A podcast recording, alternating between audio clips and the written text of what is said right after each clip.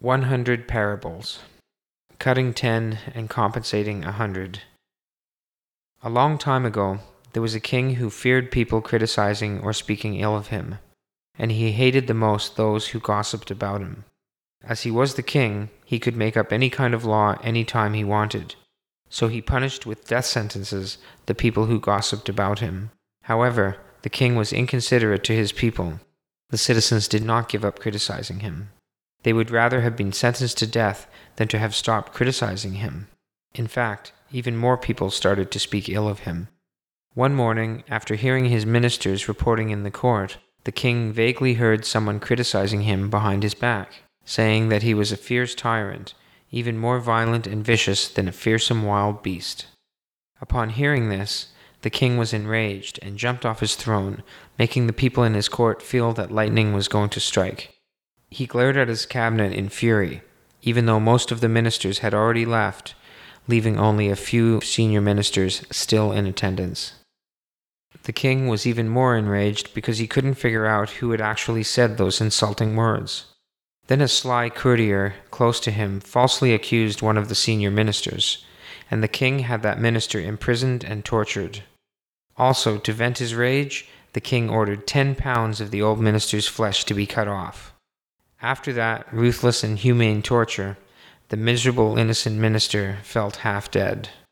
A couple of days later, an investigation into the matter revealed the truth, and the king was informed that it had not been the senior cabinet minister who had reviled him.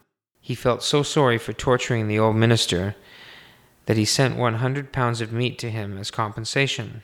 Nevertheless, the tortured minister still struggled miserably in tremendous pain. The king then said, I only cut 10 pounds of your body, but I am now compensating you with 100 pounds of meat. Isn't that enough to make you feel better?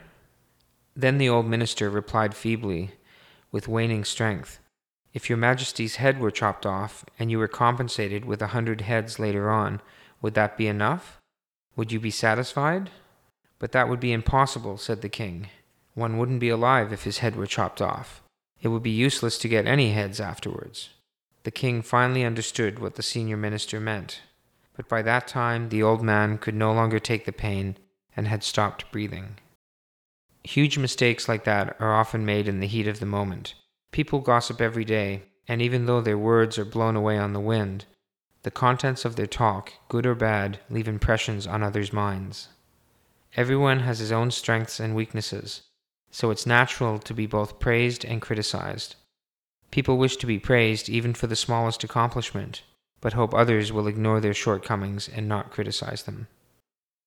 People really like to gossip, and especially to criticize others. However, when you badmouth others, they will do it right back at you. We should learn how to tell right from wrong and not speak ill of others behind their backs. It only creates more animosity. It is obvious that most of us have good friends and that we treat our good friends very well because we are always together with them.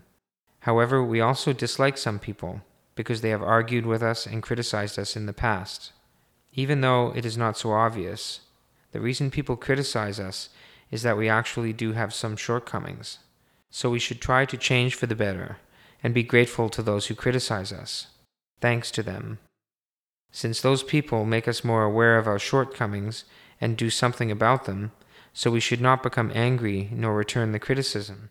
Rather, we should be thankful for the criticism.